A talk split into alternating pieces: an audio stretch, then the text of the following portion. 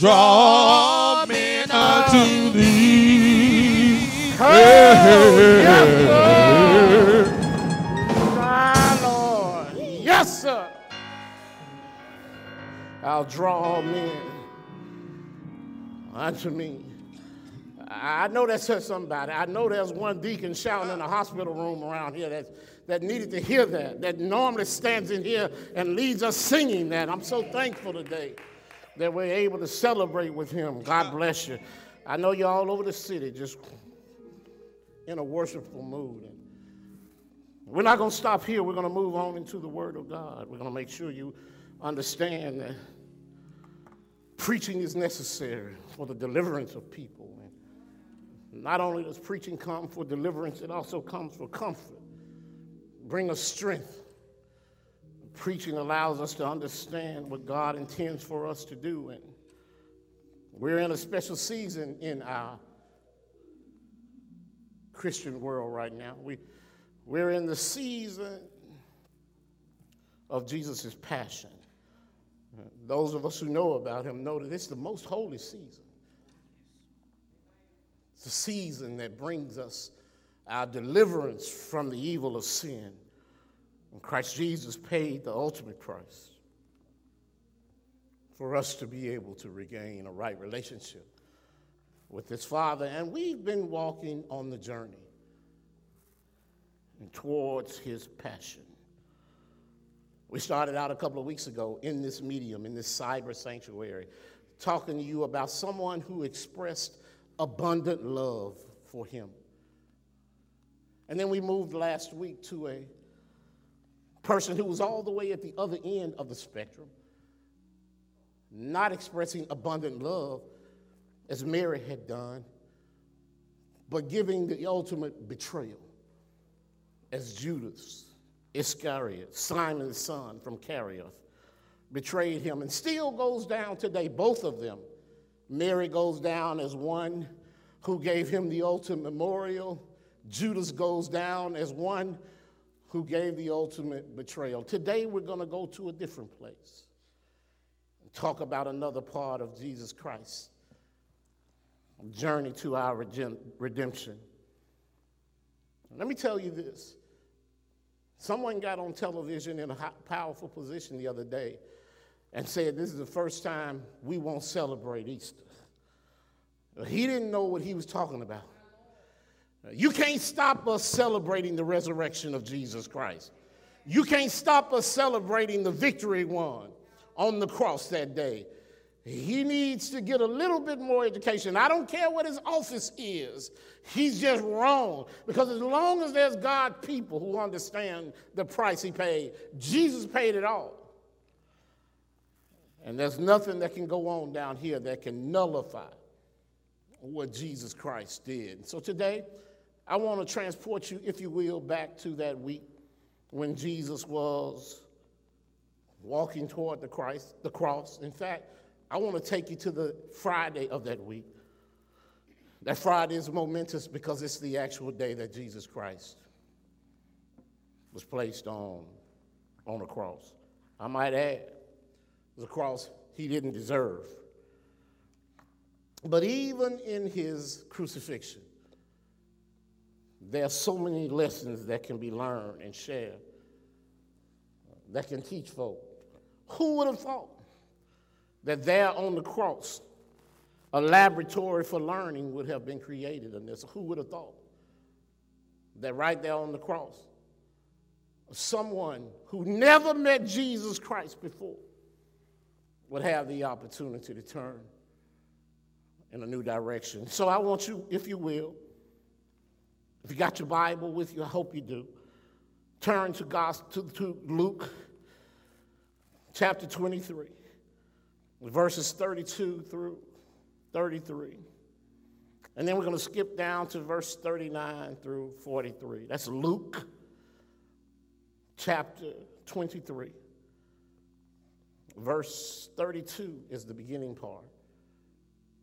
And it reads as follows And there were also two others, malefactors, led with him to be put to death. And when they were come to the place which is called Calvary, there they crucified him and the malefactors, one on the right and the other on the left. Verse 39 And one of the malefactors, which were hanged, railed against him, saying, If thou be Christ, save yourself and us.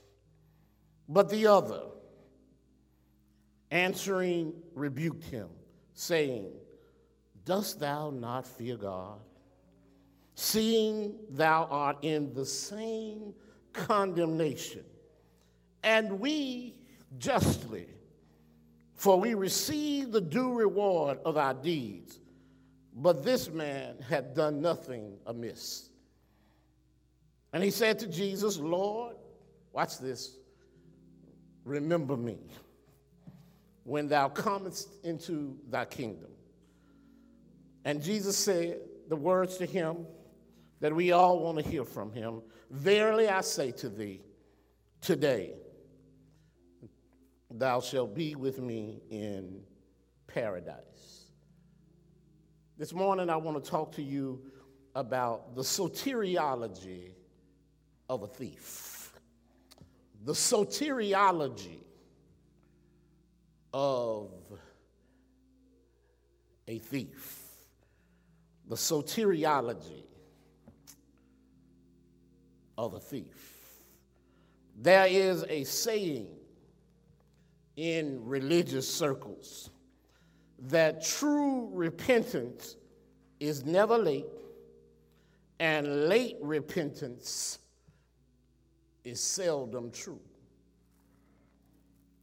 But the passage of scripture that we read for you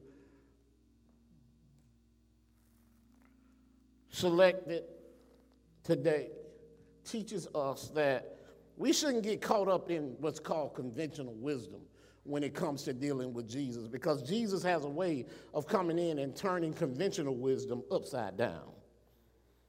So today, I want to, just for a few minutes, talk to you about how the cross relates to everybody, to the any man, to the least among us.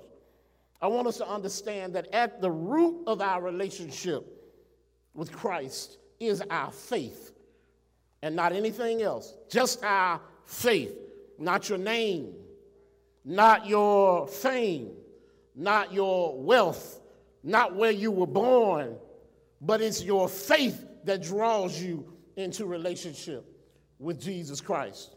There are some people who believe that because they have a certain amount of book knowledge and because they understand the teachings of some passages of Scripture, that they have faith. But I want you to know today, I want you to know today that you can have a lot of book knowledge, you can have a lot of faith, in fact, you can know a lot of scriptures. The devil knows scripture. Some people go to school to learn theology, which is simply the study of the nature of God and religious truth.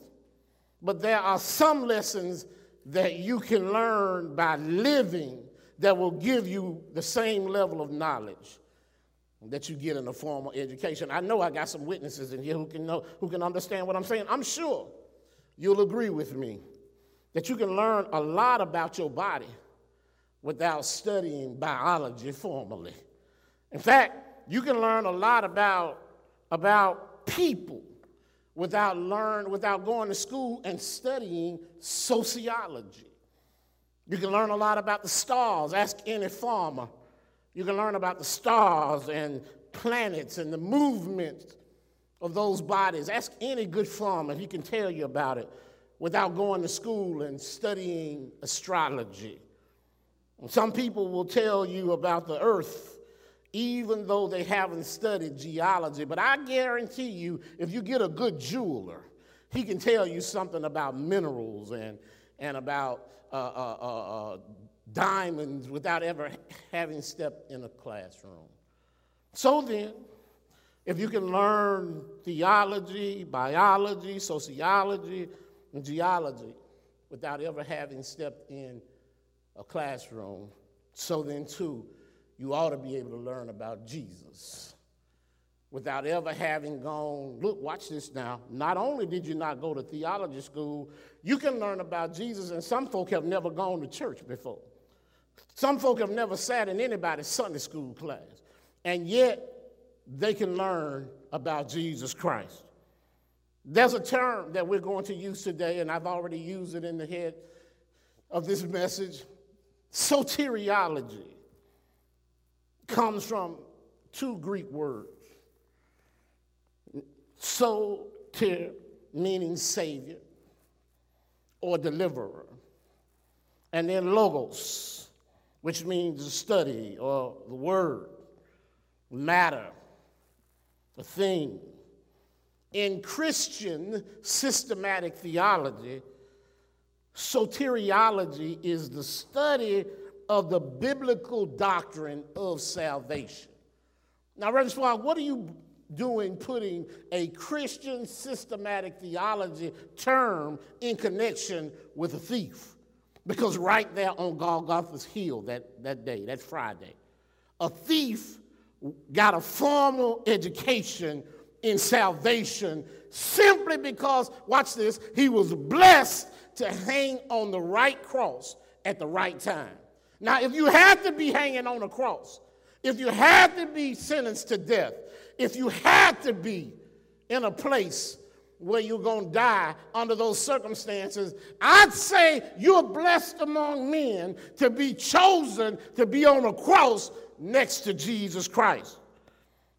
One wouldn't expect that a thief would be a student of systematic theology, but this passage is a prime example. So, in addition to Jesus on the cross, there are two other individuals. The Bible refers to them as malefactors, malcontents.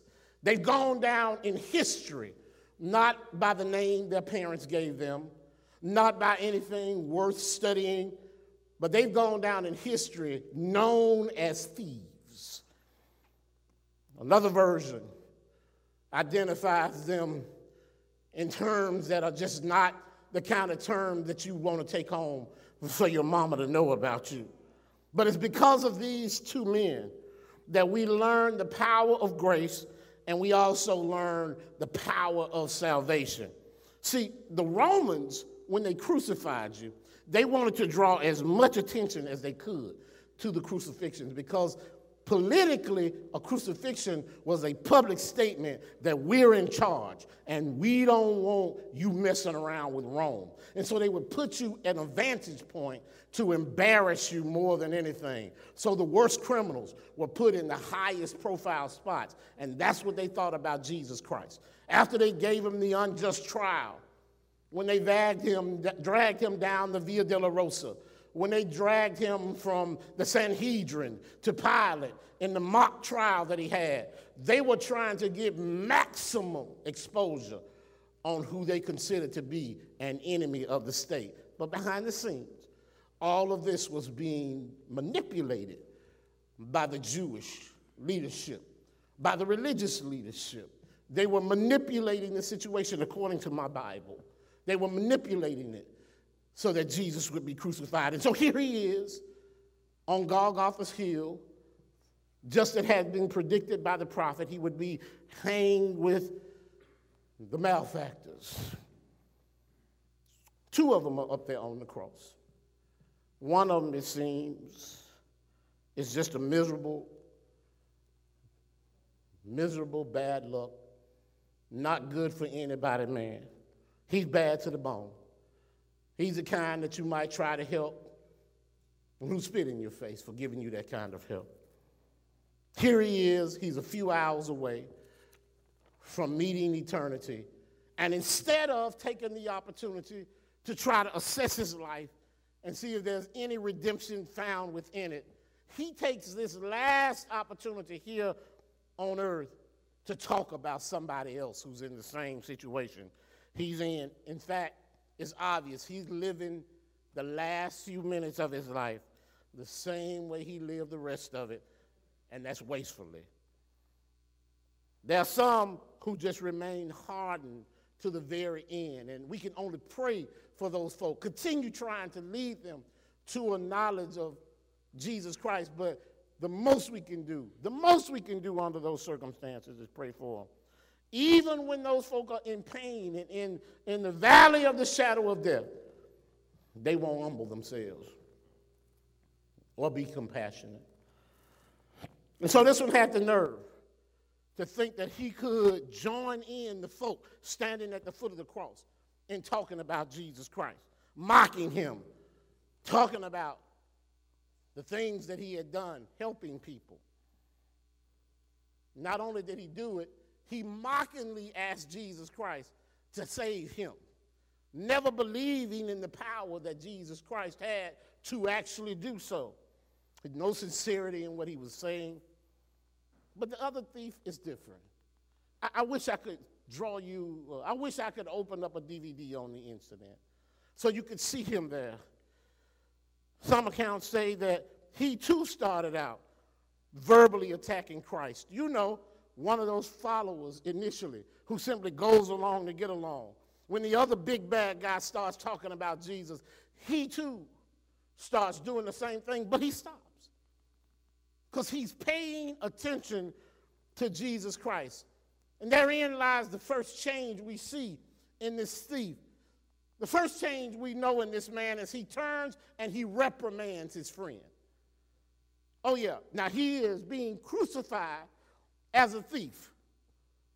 Supposedly there's no redemption in him, but he pauses in his death march to reprimand one who is being worse than him, who he used to call a friend, and now he sees in another light. So he reprimands him. When he opens his mouth, we realize that there's something changing in this man. Not only did he realize that he was in the same situation, but he saw Jesus Christ completely different. He didn't think he was better than his friend, but apparently he sensed something about this other man, this man in the middle, that wasn't normal. See, see, like the prodigal, he came to a place, as it says there, I think it's Luke 15, chapter 15, and verse 16, where it says, and he came to himself. Oh, yeah, he got to a place where wrong just wasn't doing no more. Now, you might say he waited a long time to come to this place. He could have done it before the last thing he stole or before the last wrong he did. But even if he waited till he was on the cross about to go across this doorway, he still came to himself. Like the tax collectors who were called by Jesus, who have been stealing and robbing from folk. And yet, when he called them and told them to leave their tax booths and follow him, they dropped it and they followed Jesus. They came to themselves and then they made refunds to the people they had taken advantage of. Something's happening to this man. Judas. Judas realized too late. We talked about that. Yeah, he's the great deceiver. He realized too late to do anything about it. He could have saved himself with a plea of mercy from the Lord. And instead, he kept going. He hadn't found a solid way of life. There's some people listening right now who's still struggling on a solid way of life, been stuck in a negative way of living. Yeah, you don't think you're better than anybody else, but you know you're better than you're living. There's somebody listening right now who've been struggling just to get on the right path. Can I tell you, you can make the path your own right if you follow the right person.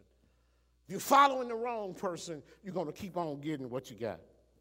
You're stuck in a rut, you don't know how to get out of that rut.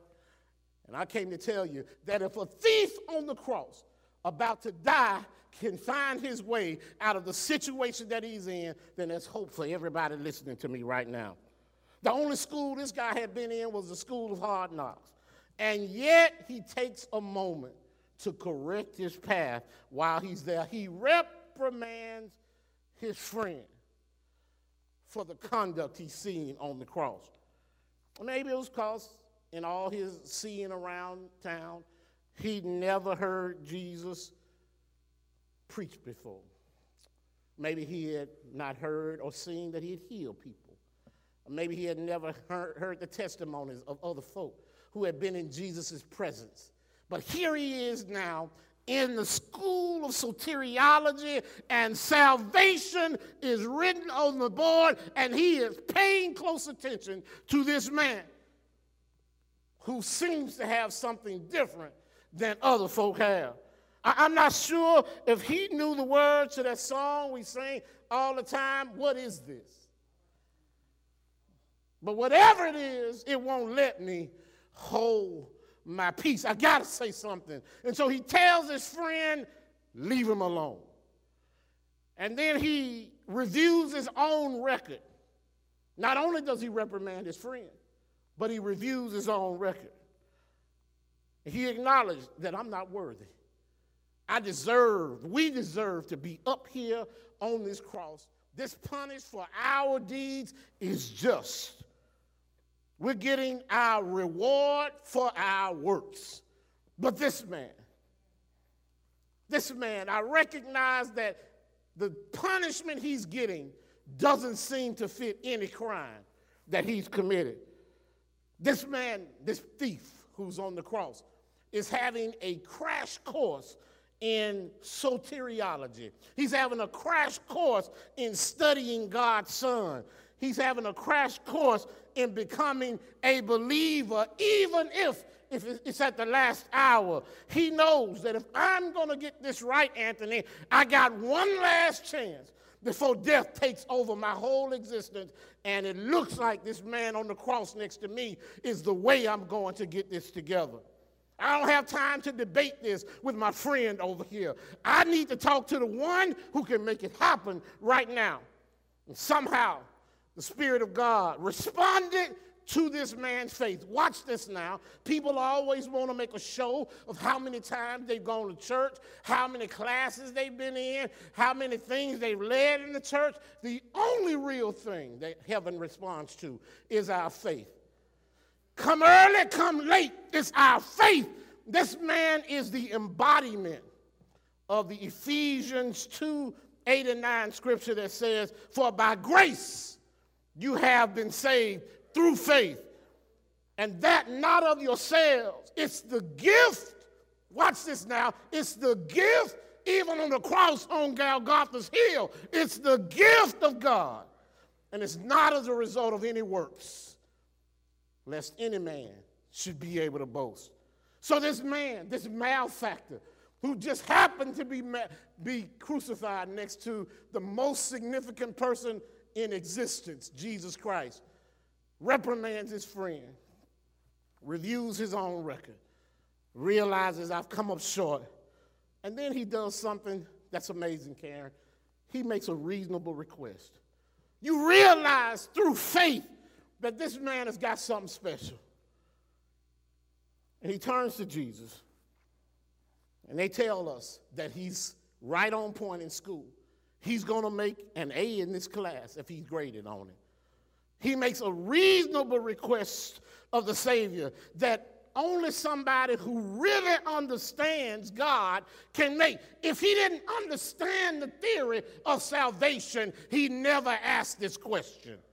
He joins in a long list of religious outsiders, people who didn't grow up in the temple, people who didn't grow up studying uh, uh, the, the, the, the, the scrolls, who didn't understand all the ins and out of being in the religious body. But these people came to a saving knowledge of Jesus Christ. You know the folk I'm talking about. How about that Roman centurion who simply stood there and he's watching right now? He goes down in history He's watching Jesus die. He comes in later and says, Truly, this must be the Son of God. How about that woman with the alabaster box? I'm not talking about Mary. She was already Jesus' friend. She knew what he could do, but there's another woman in Scripture who uses all her earnings from an alabaster box to bless Jesus and anoint him. What about the woman with the issue of blood? Who has suffered long enough. She too went through a crash course in soteriology, and she knew if salvation is going to come, it's going to come from this man walking down the street right now. What about Zacchaeus? Willing to throw his whole reputation to the side just so he could find out what must I do to be saved.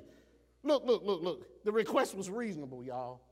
He didn't say, he didn't say, Lord, pick me. He, he didn't say that.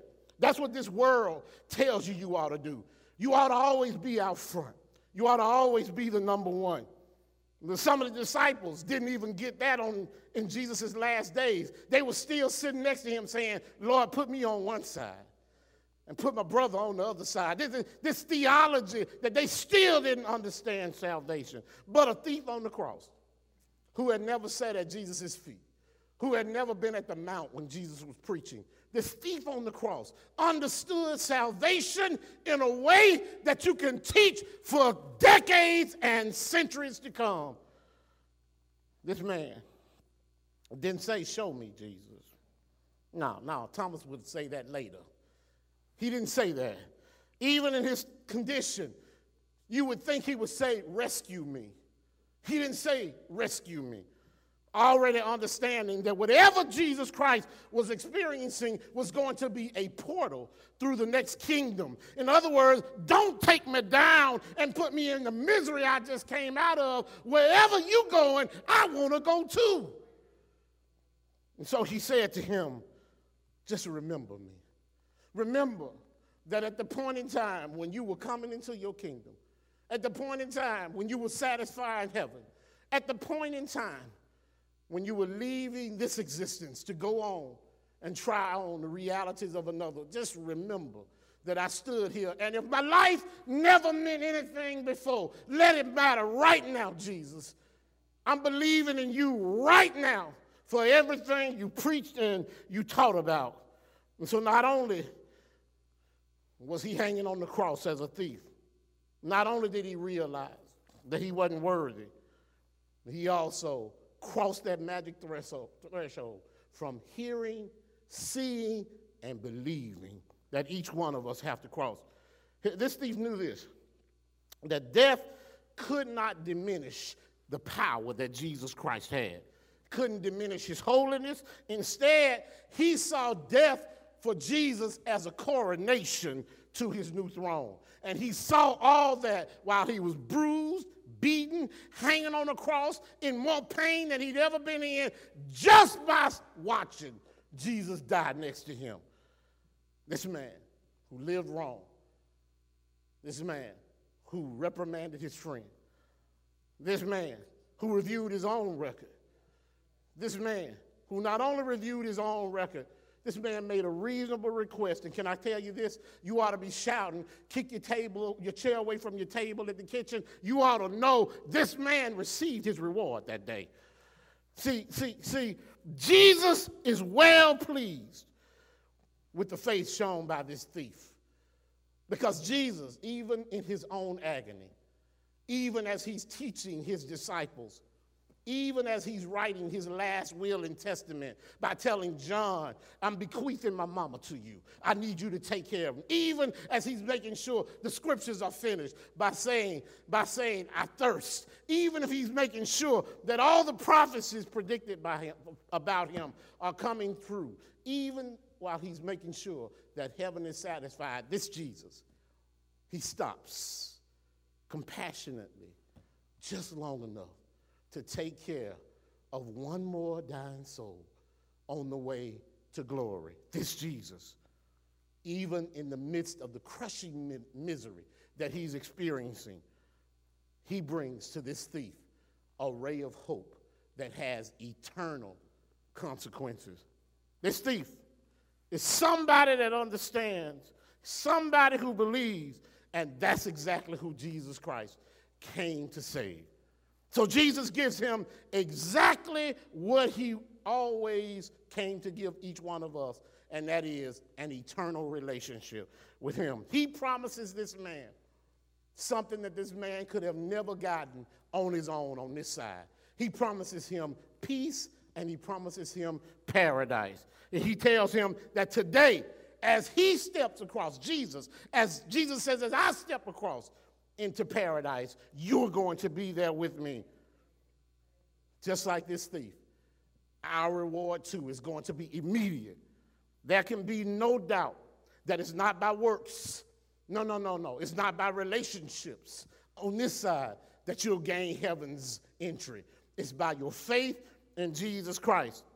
The passage shows us that it's never too late, even at the very last instant of your life, you can draw a connection and believe in Jesus Christ. And so it's wonderful, I believe, how the Lord laid out this scene to teach us. This is the same day that the Lord took the sting out of death. We say it all the time. Oh, death, where is that sting? It's the day, from all appearances, that death should have had the advantage. Jesus was at his weakest moment. Jesus was at the lowest point in his life. They were on Golgotha. Nobody ever walked away from Golgotha alive. They were on Golgotha. Romans had a, a whatever to zero record on Golgotha. If they put you there, the only way you left is if they carried you away from there. Death was standing proud. Death knew that he could chalk up another one on his list. Jesus Christ would have been his latest victory. But he didn't realize that he was going to lose two on Golgotha that day. He didn't realize that not only would he lose Jesus Christ, who had dominion over everything after he satisfied heaven, but he also lost the thief. That was a sure bet. I know I got him. He's lived horribly all his life. That's why you need to stop walking down the street looking at folk, wondering if they're going to be in heaven. You need to be concerned about yourself. It's only between us and Jesus Christ as to whether or not we have faith enough to live eternally with him.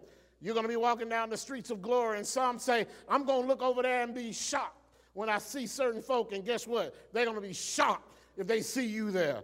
You need to know death didn't realize that day that God had planned the outcome of the match. God was already so many more moves ahead of death. Didn't realize that Jesus Christ paid the price that was required by heaven. Jesus was a star from the beginning of the earth. Jesus was a star even after death had lost his final match. Death has been losing ever since Jesus came out of that grave. Oh, he died that Friday. Make no mistakes about it. Don't let anybody run around here and tell you that he didn't die. He died.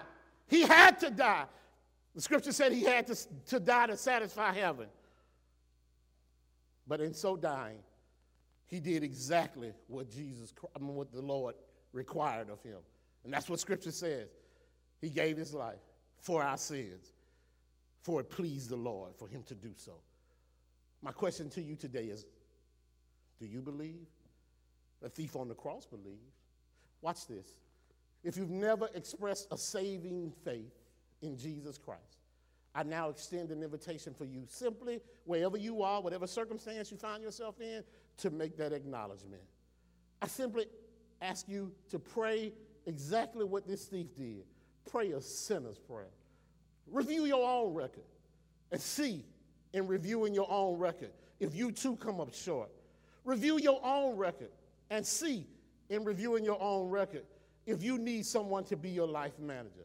I suggest strongly that you do. You need someone who can lead you from here to glory and who knows the way. I strongly suggest to you that you try Jesus.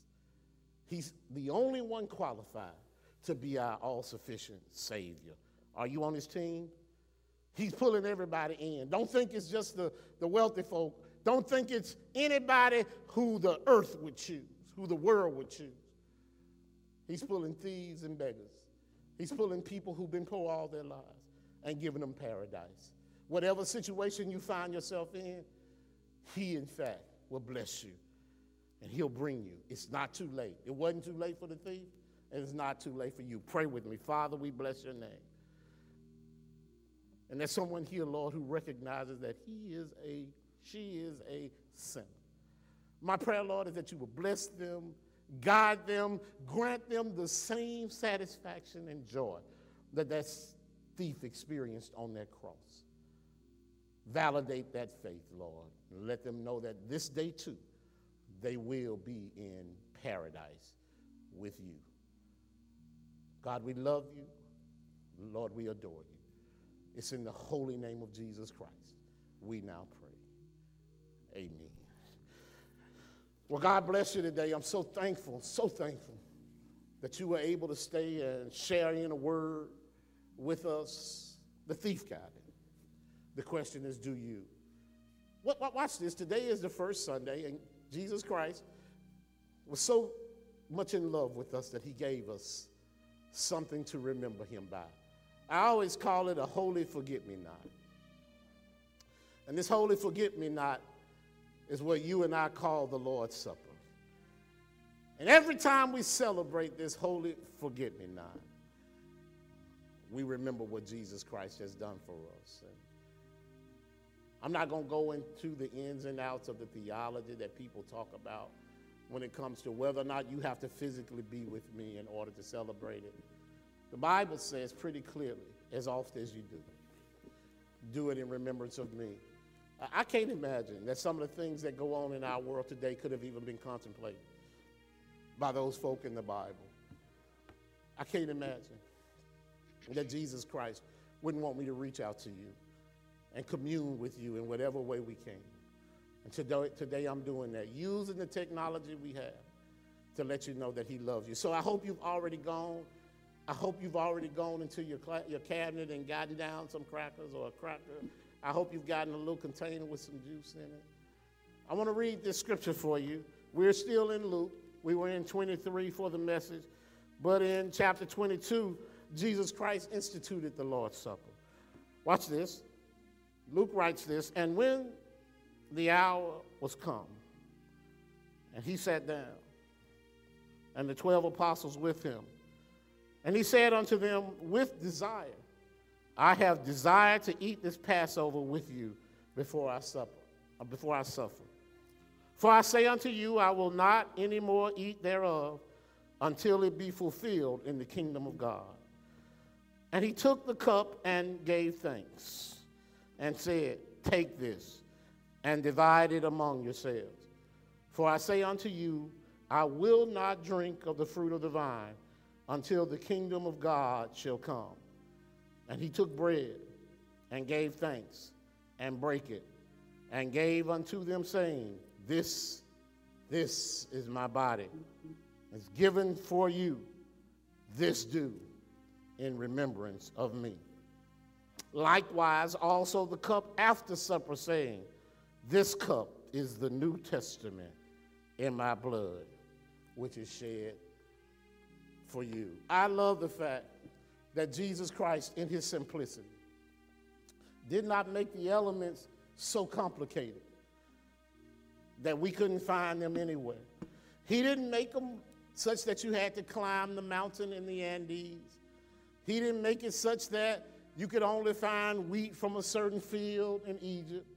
He didn't make it complicated, such that the juice had to be nectar from a fruit found on top of a mountain on some distant land. He didn't make it complicated like that. He made it simple. He simply called it bread and he simply called it juice. The symbolism that he gave us is so very important. What's more important than the bread? What's more important than the juice? Is the blood. His blood that he gave, that he shed on Calvary, is the most important thing. We ask the question often here what can wash away my sins? And the answer is nothing but the blood of Jesus. Nothing but the blood of Jesus Christ. And so now I ask you if you have it, if you would, to take the bread that you have and remember Jesus giving his, blood, his body for us. I ask you now if you have it and if you're a believer to now eat it. Likewise, the juice.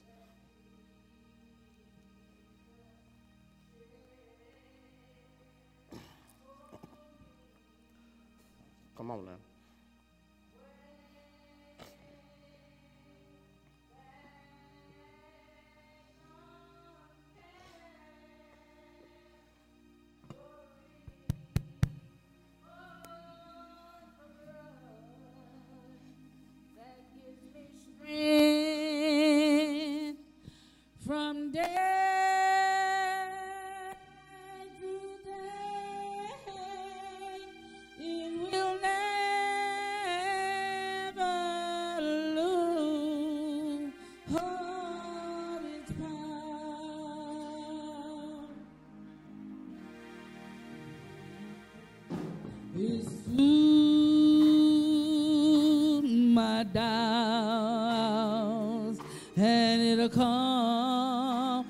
it'll come on my fears.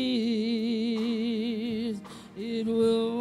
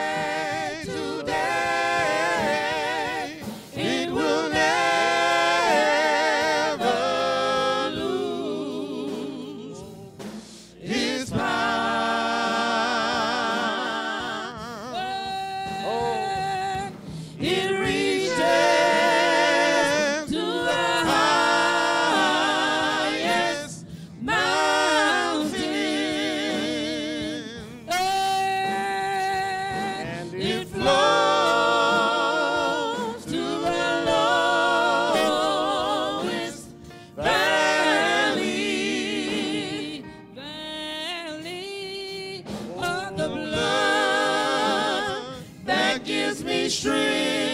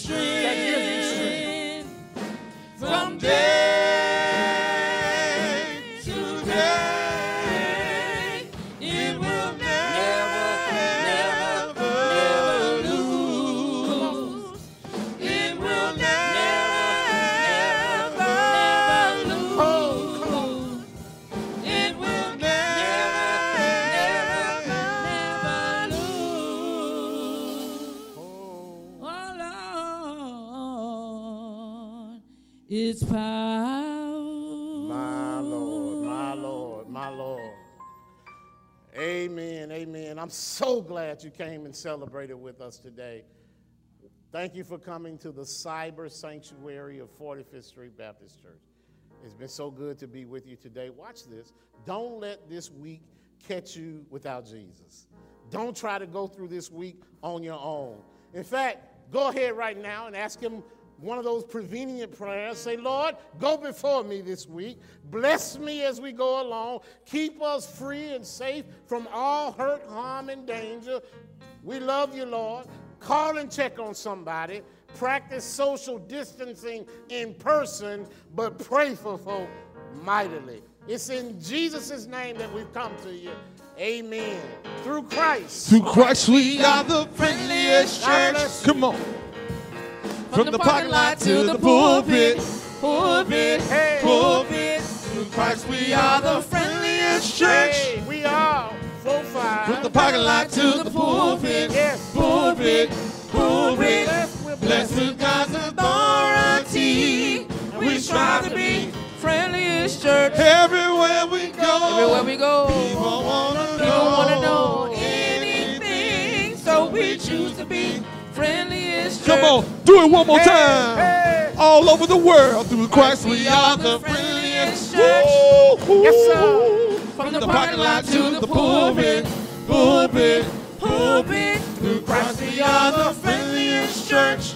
Uh, four, five. Come From on, the parking lot to the pulpit, pulpit, pulpit.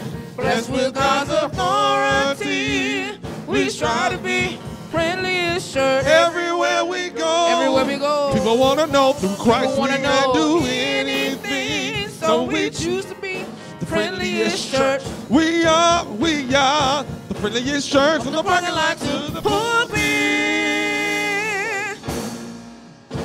And now unto him who's able to keep us from falling and who will present us faultless before his presence with exceeding joy. To the only wise God, our Father, be glory and majesty, dominion and power, both now and forever. If you love him, say amen. God bless you. See you next time.